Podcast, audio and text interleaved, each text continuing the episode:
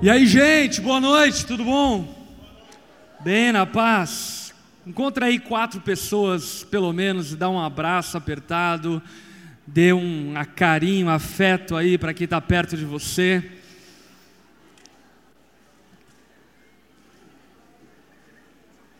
Seja muito bem-vindo aqui no nosso meio, você que está nos visitando, sinta-se em casa, é uma honra, um prazer recebê-los aqui.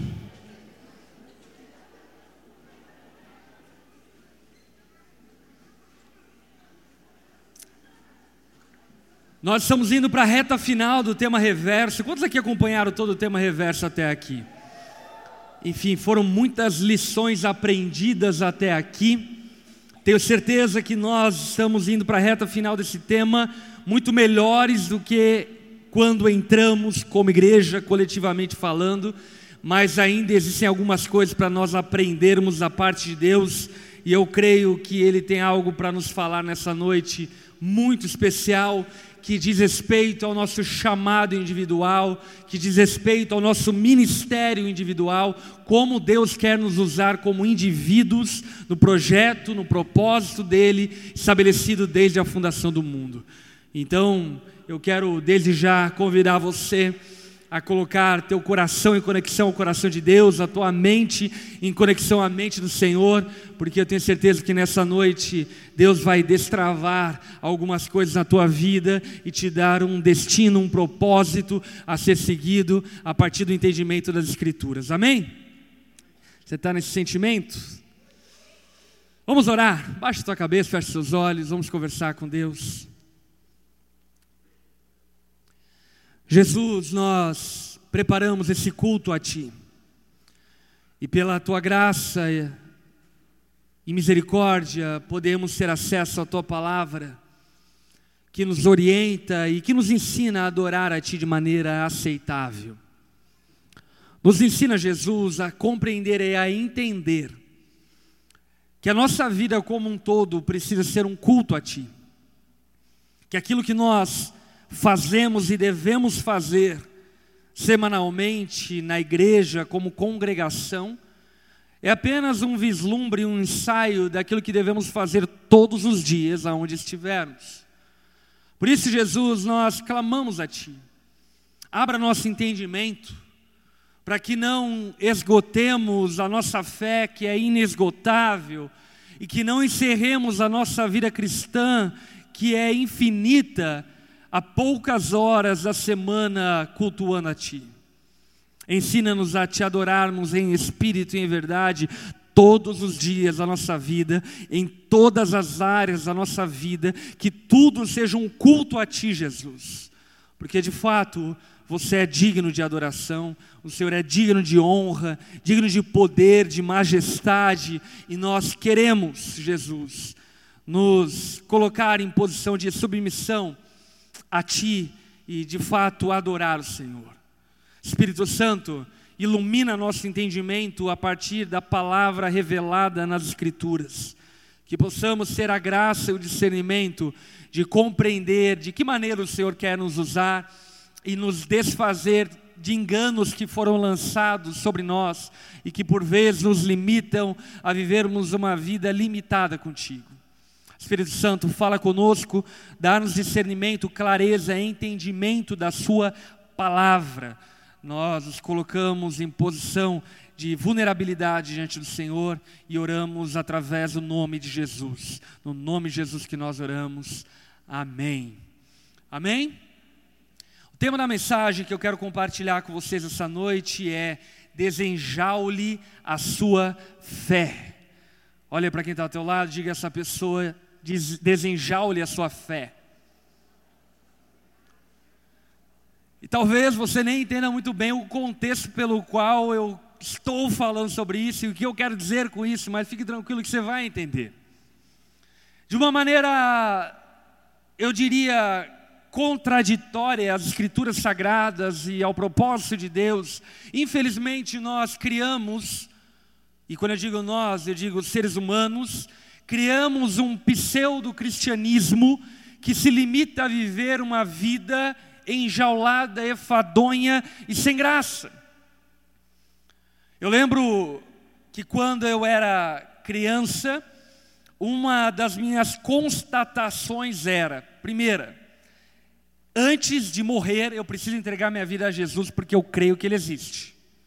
Segunda, mas que seja no último segundo de vida, porque eu quero viver uma vida maneira, legal, longe dele, e aí depois eu recorro a Ele porque eu preciso dele para ir para o céu, e disso eu sei.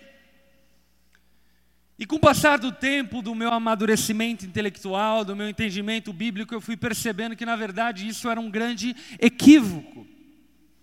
Porque por mais que sim, Jesus ele veio nos libertar do inferno, e por mais que sim, a nossa esperança deve estar apontada para a eternidade, para a nova terra e para o novo céu que ele tem preparado a nós, ainda assim, Jesus ele veio e afirmou que ele veio trazer vida e vida em abundância.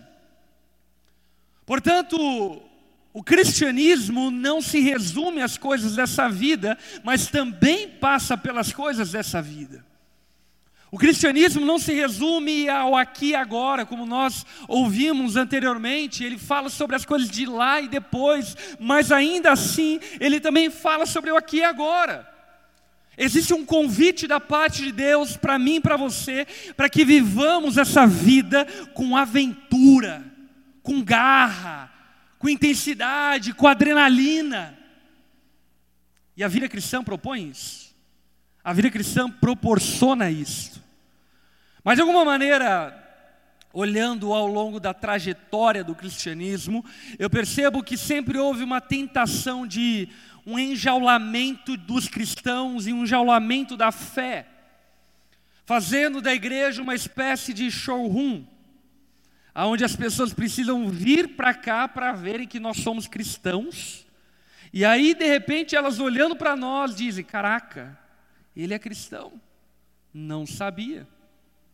Quem sabe eu também precise desse tal Jesus. E aí então, acidentalmente, ocasionalmente, alguém que supostamente nunca havia ouvido do Evangelho, ouve do Evangelho através de uma visita ao showroom gospel que se chama igreja. E eu quero dizer para você que isso é completamente contrário à vontade de Deus e completamente contrário ao significado do que é ser igreja. Durante um período sombrio da igreja, o clericalismo entrou em voga e o clericalismo dominou aquilo que nós entendemos de fé cristã. E o clericalismo nada mais é do que a protagonia do clero, aonde o clero é aquele conjunto de pessoas que faz tudo, que aparece em tudo e que tudo se resume a eles. Então tem o clero e tem o resto.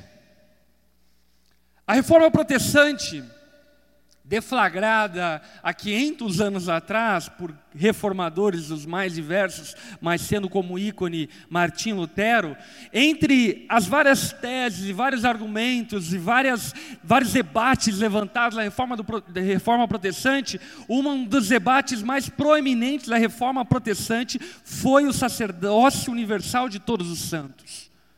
Em outras palavras, que todo mundo tem um papel no corpo de Cristo que todo cristão tem um papel no propósito de Deus, que todos aqueles que entregaram a vida a Jesus fazem parte de algo maior do que eles, todos, sem exceção.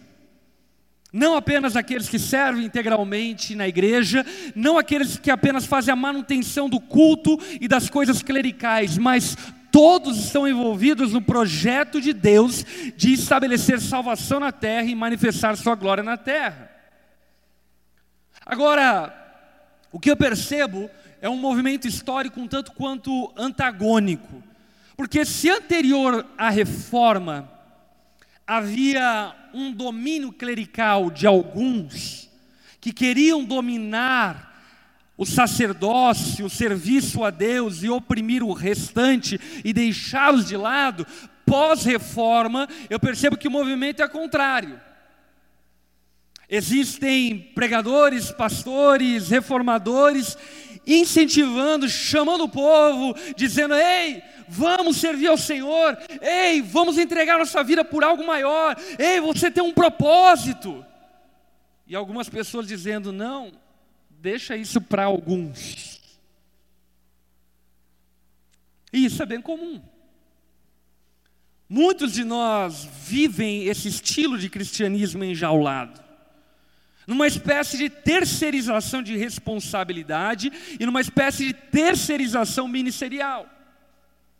E o que eu preciso dizer para você é que todo aquele que terceiriza o seu ministério também terceiriza a sua fé. E se terceiriza a sua fé, este nunca será salvo. Porque a salvação também diz respeito ao nosso ministério. Ser salvo por Jesus também diz respeito a fazer parte da igreja dele. E por isso nós precisamos definitivamente desenjaular a nossa fé, desenjaular o nosso cristianismo e quebrar alguns paradigmas que talvez foram criados, estabelecidos na nossa mente, que nos impedem de servir a Deus como Ele quer que nós o sirvamos. Porque definitivamente a igreja não é uma exposição de crentes. A igreja é uma plataforma de lançamento de discípulos. A igreja é um ambiente onde as pessoas se reúnem para serem equipadas, treinadas e capacitadas para servirem a Deus aonde elas estiverem. A igreja não é um refúgio da nossa fé, até porque aqueles que creem em Deus não precisam de refúgio, amém? Porque aqueles que creem em Deus, conforme a palavra mesmo diz, as portas do Hades, a porta do inferno, não prevalecerá contra a igreja do Senhor. Então nós não precisamos de um lugar de refúgio, mas nós precisamos de um lugar de capacitação, e esse lugar é a igreja.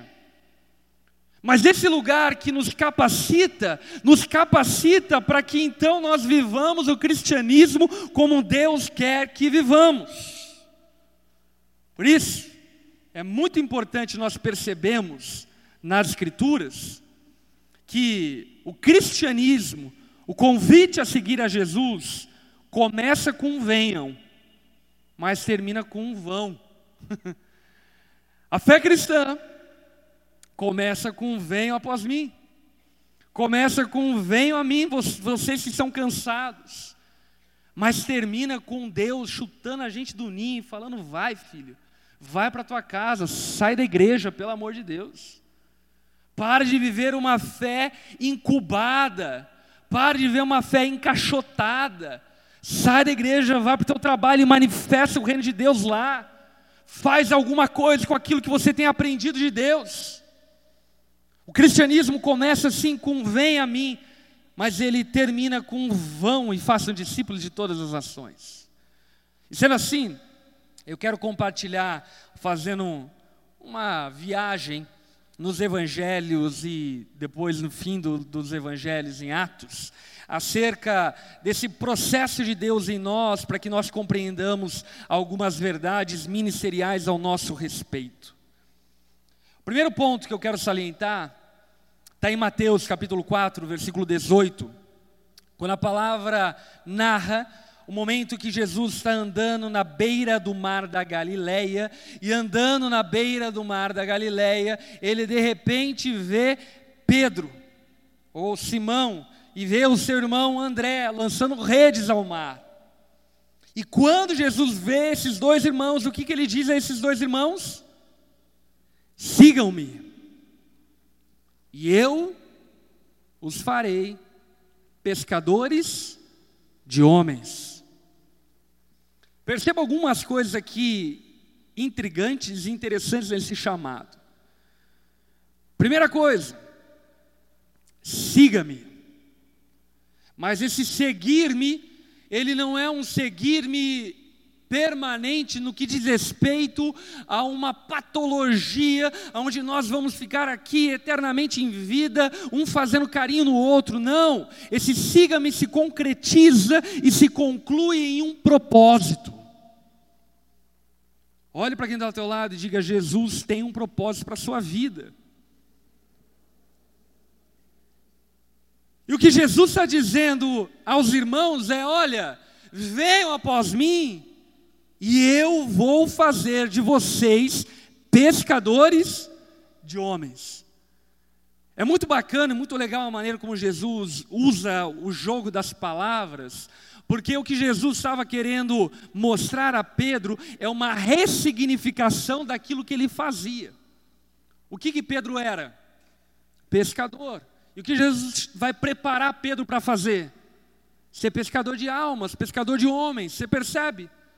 O que Jesus está fazendo é ressignificando o trabalho de Pedro. O que Jesus está fazendo é ressignificando aquilo que para Pedro era o seu exercício diário. E é exatamente a mesma coisa que Jesus faz conosco. Por exemplo, se Jesus estivesse passando numa escola e de repente chamasse uma professora, talvez ele diria: Vinde após mim, e eu farei de você mestre de homens, professora de homens porque você vai ensinar a outras pessoas as verdades que eu vou te ensinar. O que eu quero que você perceba é que não necessariamente Jesus escolhe pessoas para servirem clericalmente a igreja, mas Jesus chama a todos para participarem do seu propósito. E a vida abundante está na inserção desse propósito. Acredite em mim, meu irmão. Se você é uma pessoa, digamos assim, que olha para a vida com bons olhos e é grato à vida, dá valor à vida, se a tua fé cristã se resumir a vir semanalmente a um culto, ir a um grupo pequeno e se dar por satisfeito, você não dura cinco anos. A não ser que você seja alguém muito acomodado. Que daí tem um monte, né? Gente acomodada que fica o resto da vida vivendo essa mediocridade de vida. Jesus, quando chama Pedro, ele oferece propósito. E Jesus, quando te chamou, junto com o teu chamado havia propósito. Pastor, qual o propósito? O propósito de eu ser missionário na África? Talvez não. Propósito de eu ser um pastor? Talvez não, bem possível que não. Porque Tiago mesmo diz: não queira muitos de vós ser mestres na igreja. Agora, invariavelmente, todos nós fomos chamados para que a partir daquilo que Cristo tem nos dado, nós toquemos a vida das pessoas que estão ao nosso redor de alguma forma. Todos nós fomos chamados para ressignificar a nossa profissão e inserir na nossa profissão um propósito. Se antes você era um professor universitário para ganhar dinheiro, agora em Cristo você não pode ser um professor universitário exclusivamente para ganhar dinheiro. Você precisa inserir propósito na tua profissão.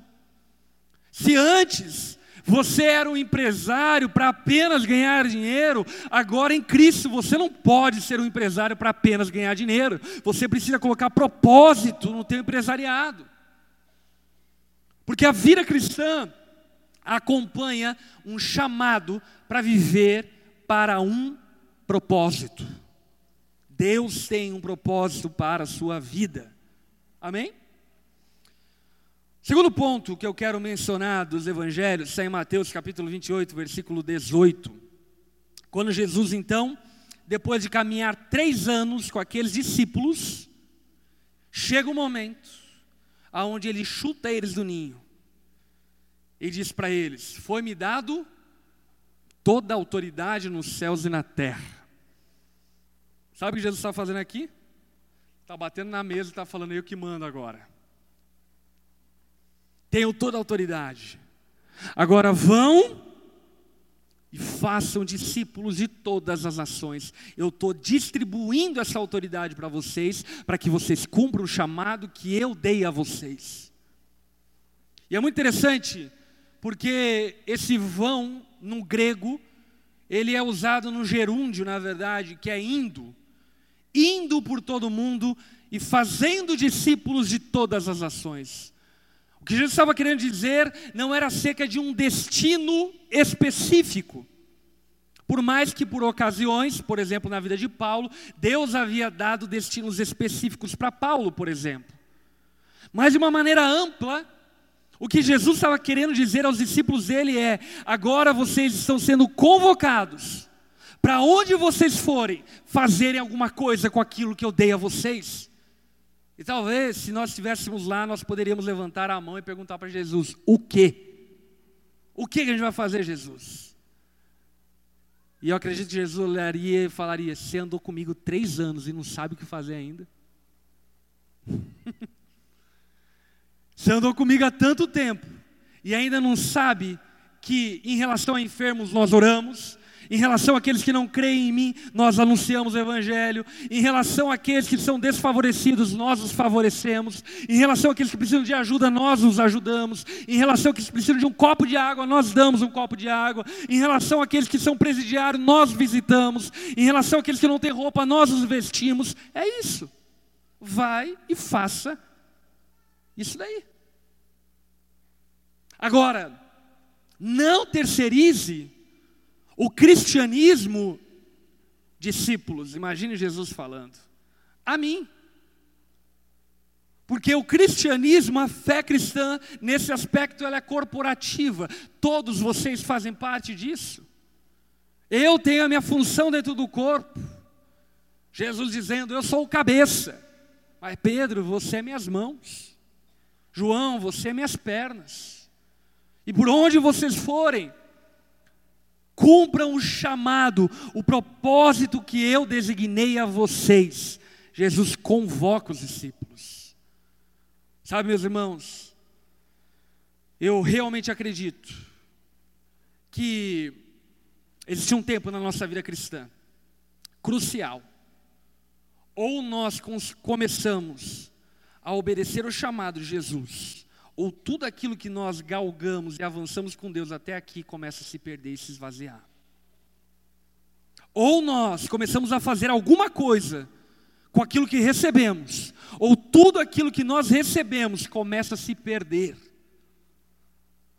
E para reforçar isso, eu quero lembrar uma frase de Charles Spurgeon, aonde ele diz o seguinte: todo cristão ou é um missionário ou é um impostor? E obviamente que você entende que aqui ele não se refere ao missionário que vai para a Índia, para a África ou algo do tipo. Missionário é aquele que tem uma missão. E aquele que entregou a sua vida a Jesus tem uma missão. Todos nós, como cristãos, ou somos missionários, ou somos impostores. Ou nós estamos engajados no projeto missionário de Deus, de salvação da terra, de salvação do próximo, de salvação dos nossos familiares, de santificação desse mundo.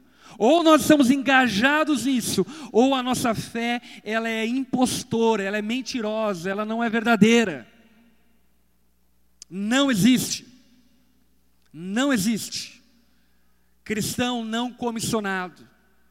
Não existe cristão esquenta-banca, banco, esquenta-cadeira. Pastor, meu chamado é esquentar cadeira para os irmãos sentar depois. Não existe. A fé cristã necessariamente nos empurra para o ministério que Jesus nos confiou de proclamarmos o Evangelho a toda criatura. E aí talvez você diga, pastor, então isso quer dizer que eu devo chegar na minha empresa, subir em cima da mesa e começar a falar, arrependam-se pecadores. Não, meu irmão, não faça isso, você vai ser demitido. Porque se eu fosse seu patrão, eu te demitia. O que eu estou dizendo é que onde você está, você precisa ter uma, uma malemolência santa. Você precisa aprender a usar as ocasiões para glorificar a Deus. Você precisa entender o porquê que você está naquele lugar e compreender que aquele lugar é um campo missionário, é um campo de influência. Ainda que seja ocasional a sua influência, mas que quando abrir a brecha, você entre com dois pés e Jesus seja glorificado naquele lugar. E não somente isso. Por exemplo, a Bíblia fala que existem alguns irmãos que receberam de Deus o dom da contribuição da generosidade. Isso está listado lá em Romanos, capítulo 12. O que Paulo está dizendo é: tem gente que foi chamada para ser rica para patrocinar o reino. Ponto. Essa é a colaboração que elas dão. E glória a Deus pela vida desses. Nem todo mundo tem coragem e peito para subir em cima da mesa e proclamar o Evangelho. Nem todo mundo vai no, no ônibus levantar a voz e falar de Jesus. Agora, vamos combinar aqui que eu e você, conduzidos pelo Espírito Santo, sabemos que podemos fazer muito mais pelo ministério que nos foi confiado do que aquilo que nós temos feito. Alguém corrobora com a minha enfática afirmativa? Ou você é um missionário, ou você é um impostor. O terceiro ponto que eu quero mencionar acerca de não vivermos uma fé enjaulada é a promessa. Lucas capítulo 24, versículo 49, Jesus falou o seguinte: Eu envio a vocês a promessa de meu Pai, mas fiquem na cidade, em Jerusalém, até serem revestidos do poder do alto. Jesus ele dá uma promessa aos seus discípulos. Qual promessa? A promessa de que eles seriam capacitados, empoderados por Deus. Eles seriam revestidos de poder, para que então depois eles pudessem proclamar o evangelho. Essa promessa é crucial para o chamado para o ministério que Jesus tem a nós. Por que é crucial? Porque ao falar de Jesus, ao falar de coisas eternas, nós estamos falando sobre coisas que estão à distância infinita do entendimento humano. Se o Espírito Santo não estiver conosco, nós nada podemos fazer. Se Jesus não estiver conosco, nós nada podemos fazer. Portanto, existe uma promessa. E aí então vem um ponto 4. Ponto 4 é Atos capítulo 2, versículo 1 em diante. Quando os discípulos então estão obedecendo ao chamado de Jesus. Qual chamado? Fiquem na cidade até serem revestidos do poder do alto. E de repente eles estão numa casa e aí eles começam a orar. E sabe o que acontece? Todos ficam cheios do Espírito Santo e começaram a falar noutras línguas, conforme o Espírito Santo os capacitava. Havia ali em Jerusalém judeus, devotos a Deus, vindo de todas as nações do mundo, ouvindo-se o som, ajuntou-se uma multidão e ficou perplexa, pois cada um os ouvia falar em sua própria língua. Meus irmãos, olha que glorioso esse dia. Havia uma promessa, qual promessa? De que o Espírito Santo seria derramado sobre os discípulos, sobre a igreja de Cristo.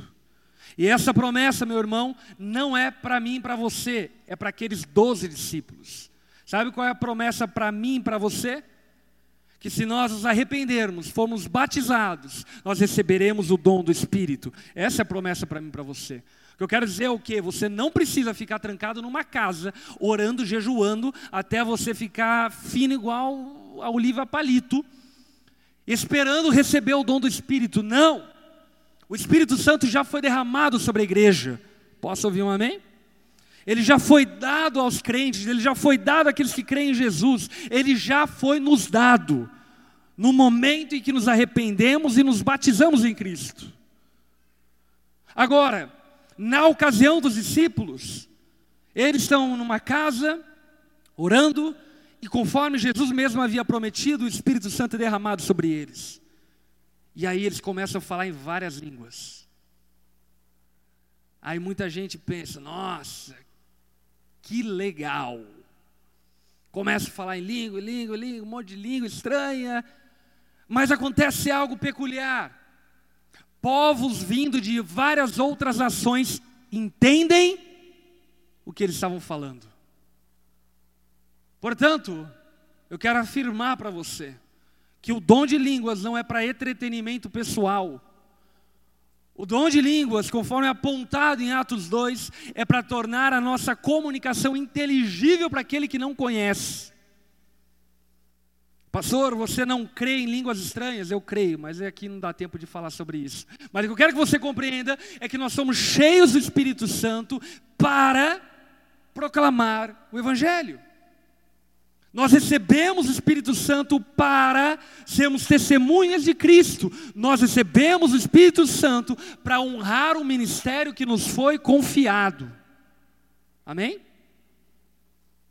E assim aconteceu com aquela igreja.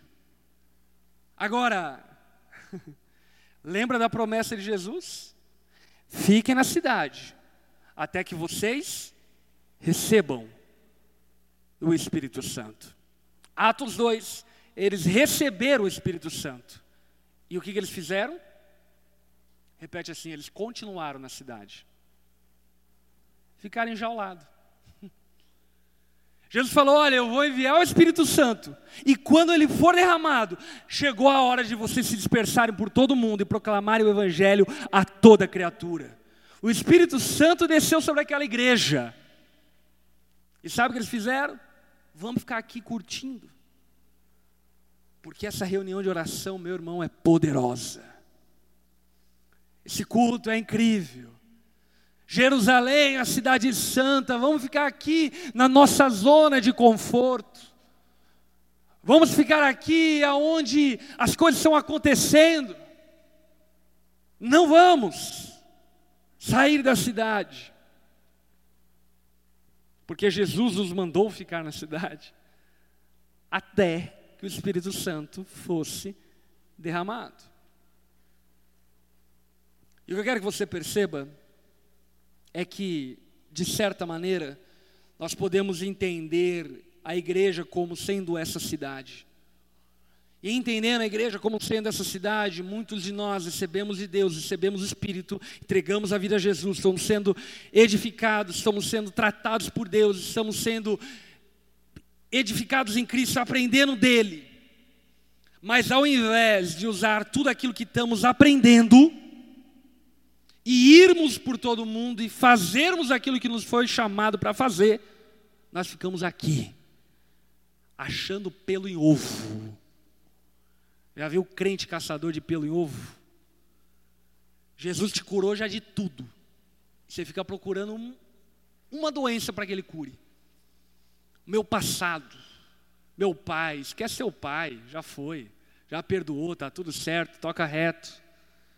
Ah, vamos voltar. E a teologia? E o que você pensa sobre Calvino, sobre Armínios? Meu irmão, o mundo está morrendo sem Jesus.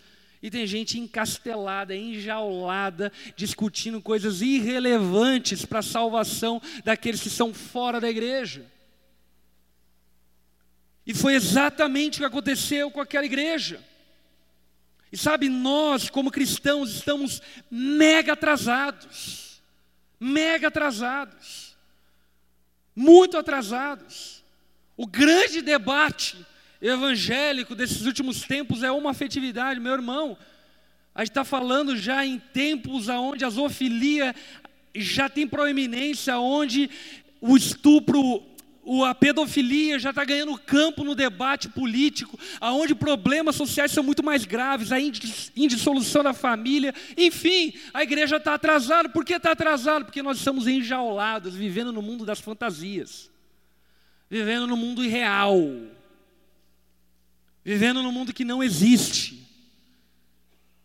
É pai preocupado com seu filho se ele está beijando na boca, se eu fosse você me preocupar com outras coisas.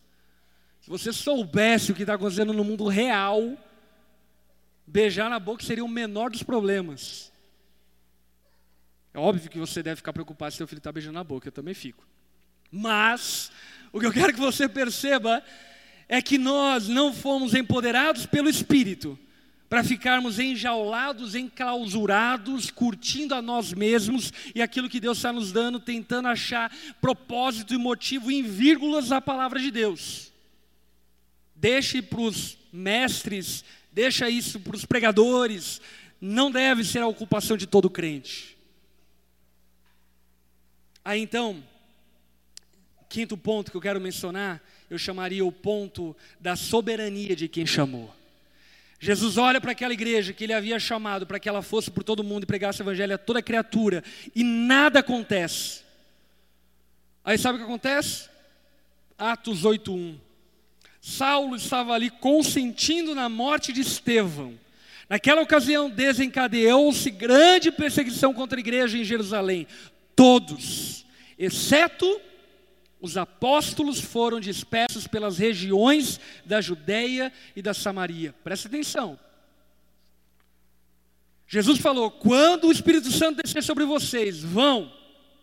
Desceu. E os caras ficaram lá. Aí então, de repente, Estevão é o primeiro mártir da era da igreja. E quando isso acontece, desencadeia uma perseguição contra a igreja, e o que acontece depois dessa perseguição? Todos são dispersos, exceto os apóstolos. Sabe por quê? Presta atenção, meu irmão.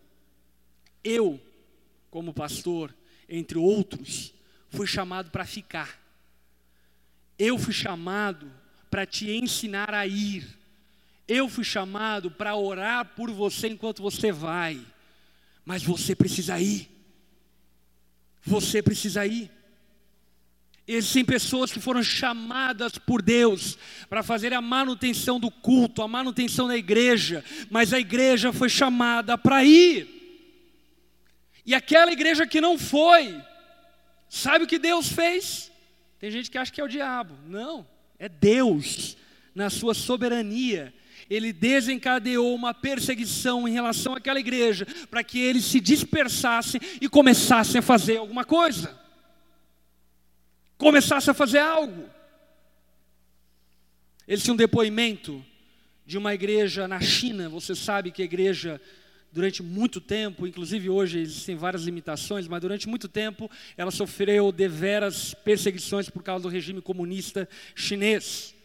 E por esse motivo a igreja não poderia se reunir como igreja e tampouco cultuar a Deus e falar de Jesus, evangelizar e coisas do tipo. E nesse período onde a igreja chinesa foi severamente perseguida pelo regime comunista, ela cresceu avassalodar, avassalarada, avassalorada, avassaladoramente, obrigado.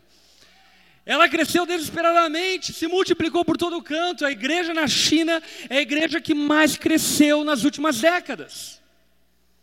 Mas recentemente, por causa da globalização, o regime comunista não deixou de existir, mas ele afrouxou um pouco.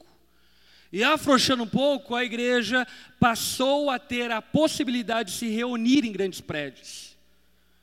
E aí então eles começaram a se reunir. E com essas reuniões, os crentes começaram a ficar acomodados.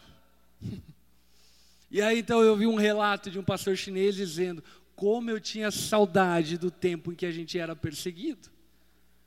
Porque naquele tempo que nós éramos perseguidos, as pessoas tinham senso de propósito elas compreendiam que eram missionárias. Mas agora nós podemos estar aqui confortavelmente reunidos, então a gente fica aqui curtindo musiquinha, a gente fica aqui curtindo palavrinha, a gente fica aqui curtindo um ao outro, chorando por problemas meramente humanos, naturais, enquanto nos esquecemos do propósito de Deus. Deus desencadeou, permitiu essa perseguição à igreja primitiva lá em Jerusalém, para que elas fossem dispersas. E sendo dispersas, elas então honrassem o chamado de Deus. Qual chamado? Vão por todo mundo, façam discípulos de todas as nações. Sabe o que é curioso? Essa perseguição é que deu origem à maior expansão missionária daqueles dias. A igreja primitiva, ela estava como um prédio montado em cima dela mesma. E quando começou a perseguição, ela foi dispersa. E cada um foi para o seu canto. E cada um para o seu canto, começaram então a honrar o compromisso de Deus. Foram para Samaria, começaram a pregar o evangelho para os samaritanos. Foram para a Judéia, começaram a pregar o evangelho para aqueles que, na, que viviam na Judéia. Cumprindo então o chamado de Deus. Existem aqueles que foram chamados para ficar na igreja, e existem aqueles que foram chamados para ir para fora da igreja. Meu irmão, nem todo mundo foi chamado para liderar, nem todo mundo foi chamado para ser pastor. Se você não foi chamado para liderar na igreja, não ocupe essa função. Ela vai te desgastar, ela vai te machucar e você não vai honrar a Deus. Honre aquilo que Ele te chamou para fazer, mas faça aquilo que Ele te chamou para fazer. Também não adianta falar, eu não vou liderar, eu vou ficar aqui. Não adianta. Existem aqueles que foram chamados para ficar e existem aqueles que foram chamados para ir. Para que Deus te chamou? Eu sei para que Ele me chamou. Você, para que Ele te chamou? Sabe o que é contraditório? que muitos daqueles que foram chamados para ficar queriam ir. E muitos daqueles que foram chamados para irem querem ficar. Mas Deus tem toda a autoridade, nós simplesmente devemos honrar o chamado que Ele nos confiou. Aí então, vai para o sexto ponto que eu quero mencionar com vocês: a postura de quem foi enviado. E aí eu quero mencionar Atos, capítulo 20, no versículo 24, aonde a palavra diz: Todavia, não me importo, nem considero a minha vida de valor algum para mim mesmo se tão somente puder terminar a corrida e completar o ministério que o Senhor Jesus me confiou de testemunhar do Evangelho da graça de Deus. Você está entendendo? Paulo sabia o propósito que Deus havia estabelecido sobre a vida dele. E ele, olhando para a vida dele, diz: Eu não me importo com a minha vida, eu não importo o que vai acontecer, eu não me importo se eu vou ter restrições, se eu vou ter problemas ou vou ter lutas. O que é importante para mim é que eu cumpra o chamado que Jesus me deu, que eu honre o chamado que Ele me deu. E aí então eu te faço a pergunta: qual é o chamado que Jesus te deu? Qual é o chamado que Jesus te deu? Eu posso afirmar alguns chamados lógicos, óbvios e bíblicos.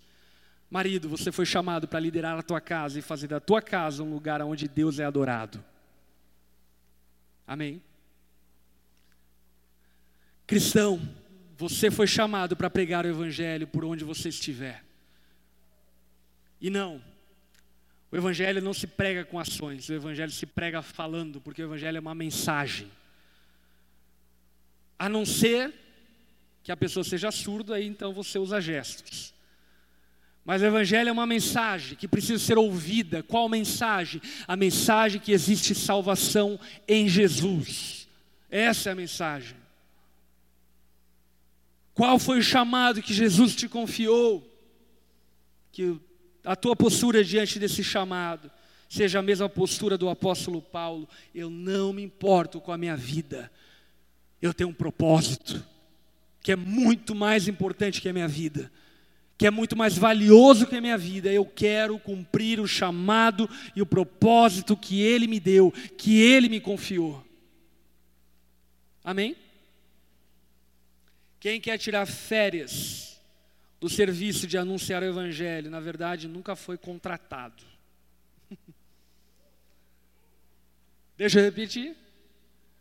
Quem quer tirar férias do serviço de anunciar o Evangelho, na verdade, nunca foi contratado.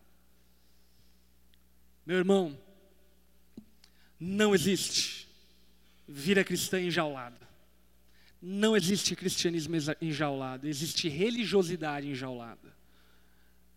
Mas a fé cristã, ela nos capacita, ela nos prepara para que nós sejamos uma bênção por onde formos.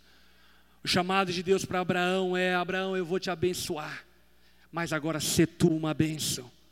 Por onde você for, seja uma bênção.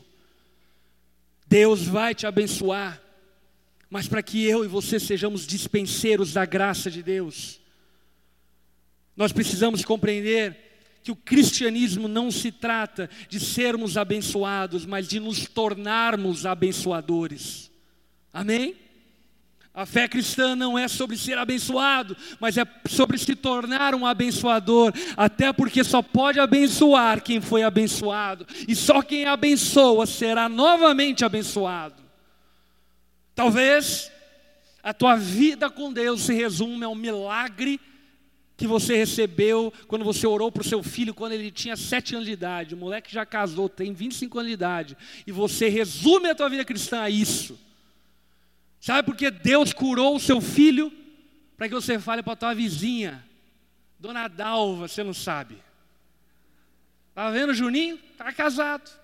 Mas Juninho era para ter morrido. Eu orei, Deus fez algo na vida dele. Você está entendendo?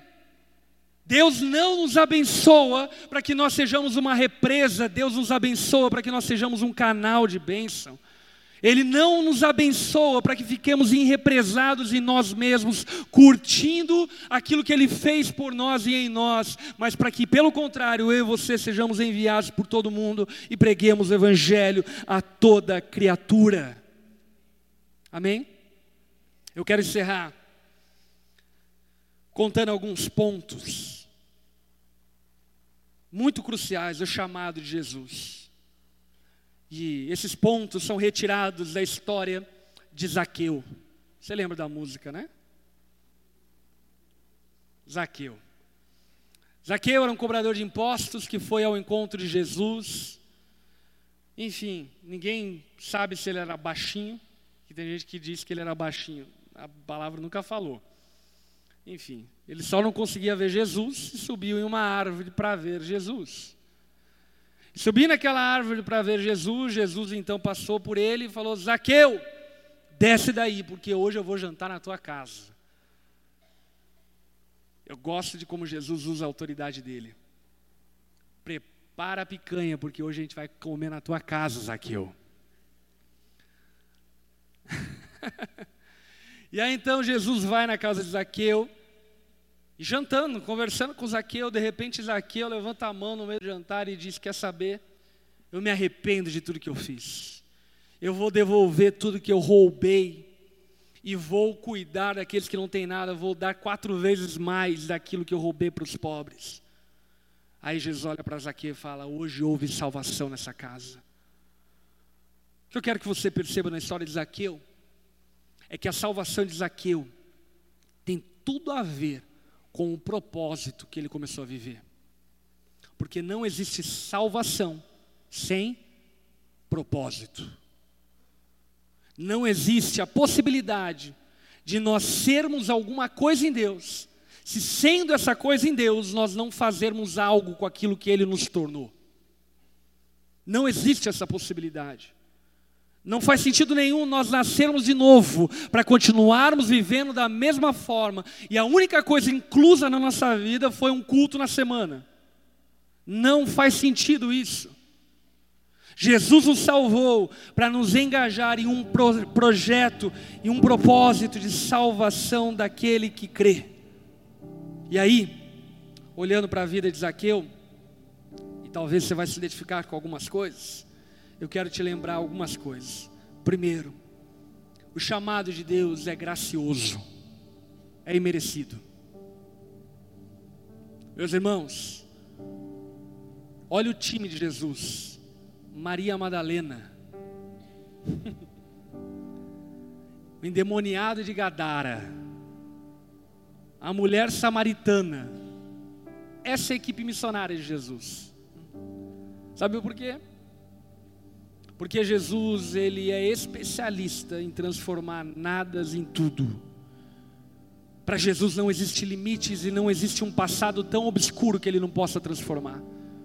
E por que eu estou afirmando isso? Porque muitos de vocês, talvez, olhando para o seu passado, você diga: Eu não posso ser usado por Deus. Eu traí meu marido no passado, eu divorciei, eu fiz isso, eu fiz aquilo outro. Acredite, o chamado de Jesus é gracioso.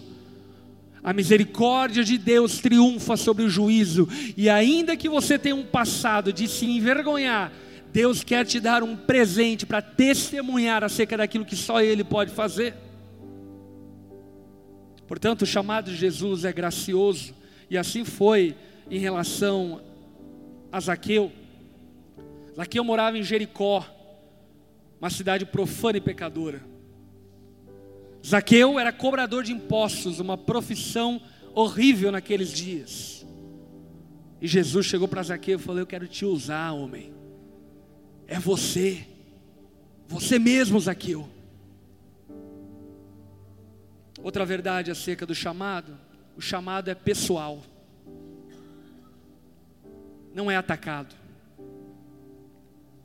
É incrível como Deus ele trabalha artesanalmente na história de cada um de nós. Não é assim, todos vão ser líderes de grupo pequeno. Não é assim.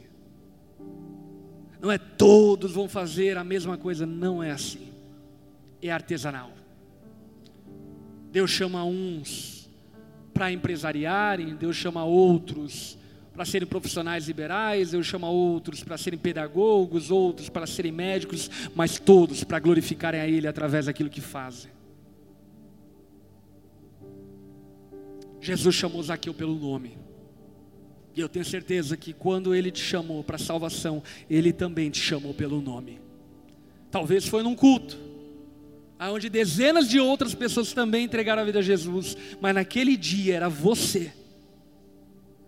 Era você, era teu nome que estava sendo chamado. E aquele que entregou sua vida a Jesus e anda com Jesus entende o que eu estou falando. O chamado de Jesus é urgente, não é para amanhã ah, pastor, quando eu estiver mais capacitado. Talvez quando você estiver mais capacitado, seja o dia que você vai morrer. Porque, aliás, vamos combinar aqui que capacitado mesmo é só quando Deus glorificar. Portanto, diz respeito a nós usarmos aquilo que temos fazermos com aquilo que nos foi confiado e aquilo que nos foi dado, porque o chamado de Jesus é urgente. Quando Jesus olha para Zaqueu, ele diz: Zaqueu, desce depressa. O reino tem pressa. Olha para quem está ao teu lado e diga para essa pessoa: o reino tem pressa. É urgente, não é para depois, ah, semana que vem, ano que vem eu vou começar a fazer alguma coisa com aquilo que Jesus me chamou para fazer. Não, é hoje, é aqui, é agora. É você sair daqui com alguma atitude a respeito daquilo que Jesus te chamou.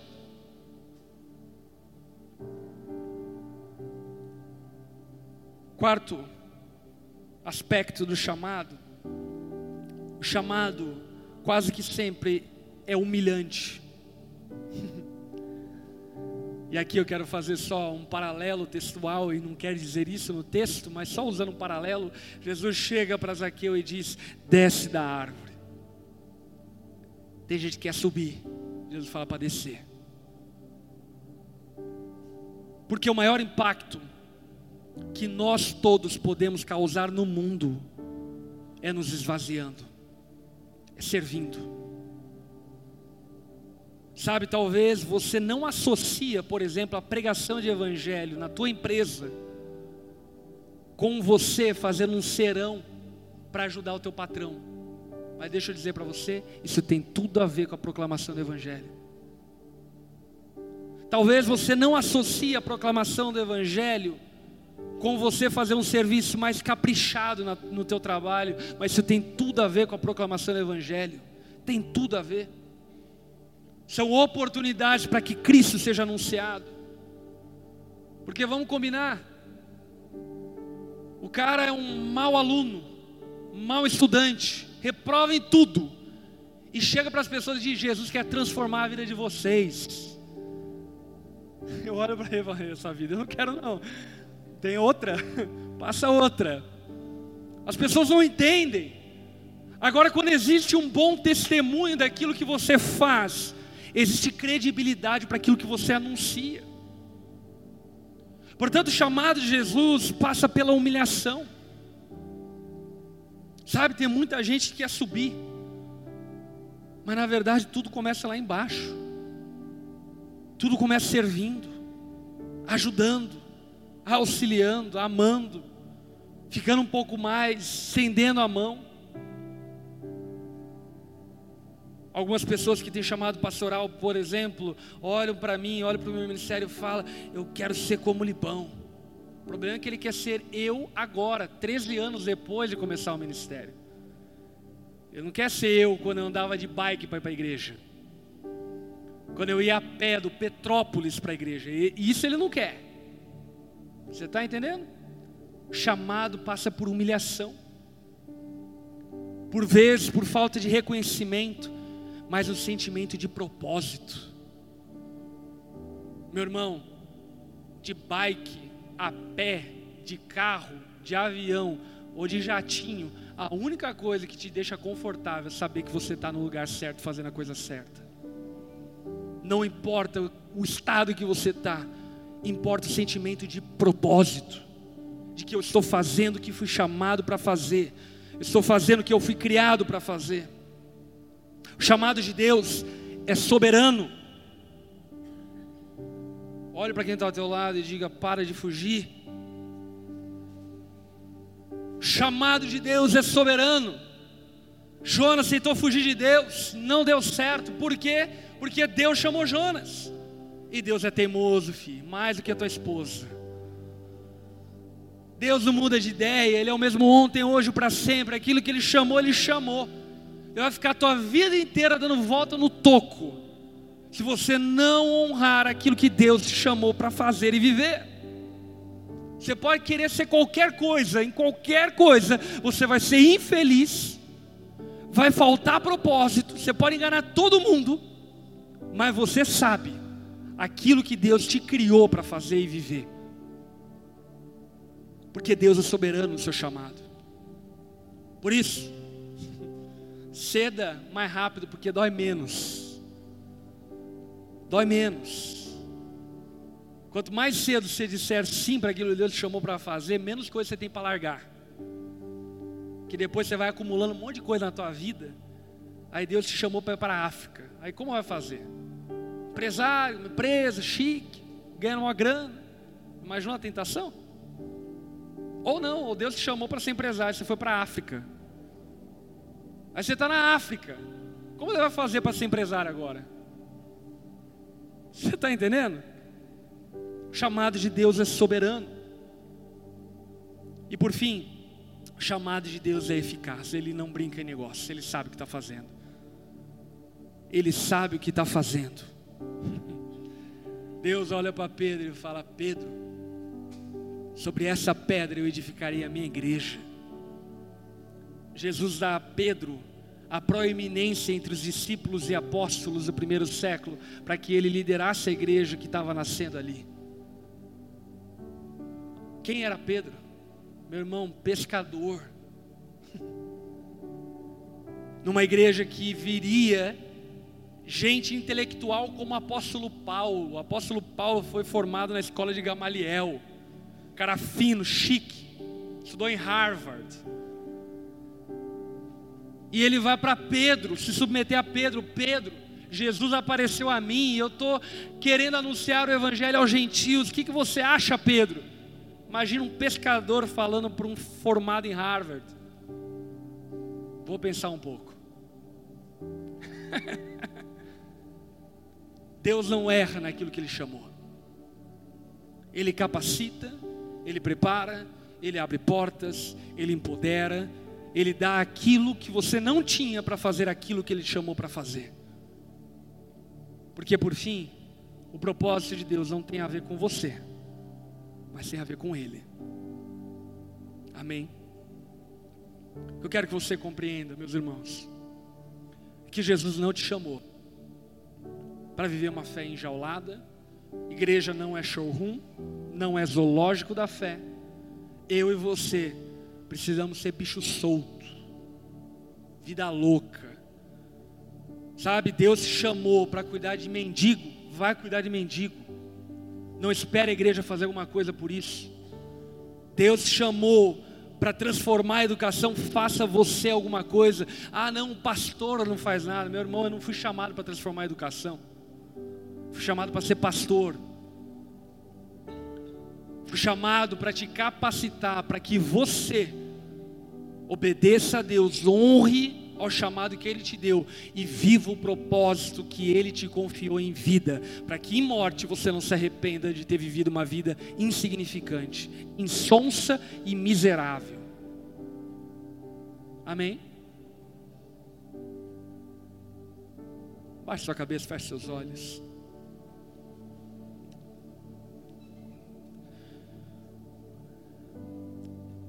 Se enquanto eu falava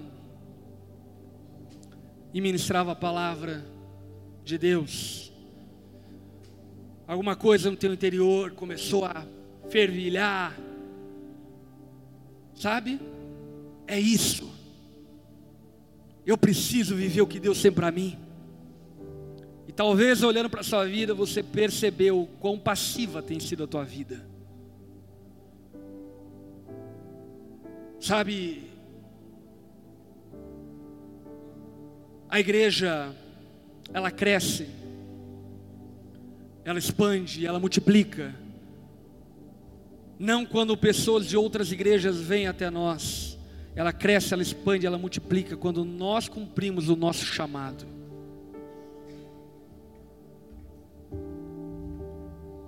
Obviamente que os irmãos que vêm de outra igreja são muito bem-vindos. Mas transferência não aumenta o reino de Deus, só aumenta o reino dos homens. O que aumenta o reino de Deus é eu e você cumprindo o nosso chamado e fazendo a nossa vida manifestação da glória de Deus aonde nós estivermos. Como eu falei, eu não sei qual é o teu chamado pessoal, mas enquanto eu falava, Talvez você nem mesmo saiba qual é o teu chamado. Talvez Deus ainda não clareou. Fique tranquilo, Ele vai clarear. Seja fiel com aquilo que está na tua mão hoje. Mas em você surgiu aquele sentimento de eu quero viver isso. Eu não quero viver para mim mesmo. Eu quero viver para algo maior que a minha vida. Eu quero honrar o propósito que Deus tem para mim. Se esse sentimento brotou no teu coração enquanto eu pregava, eu quero convidar você a ficar em pé no seu lugar, porque eu quero orar por você.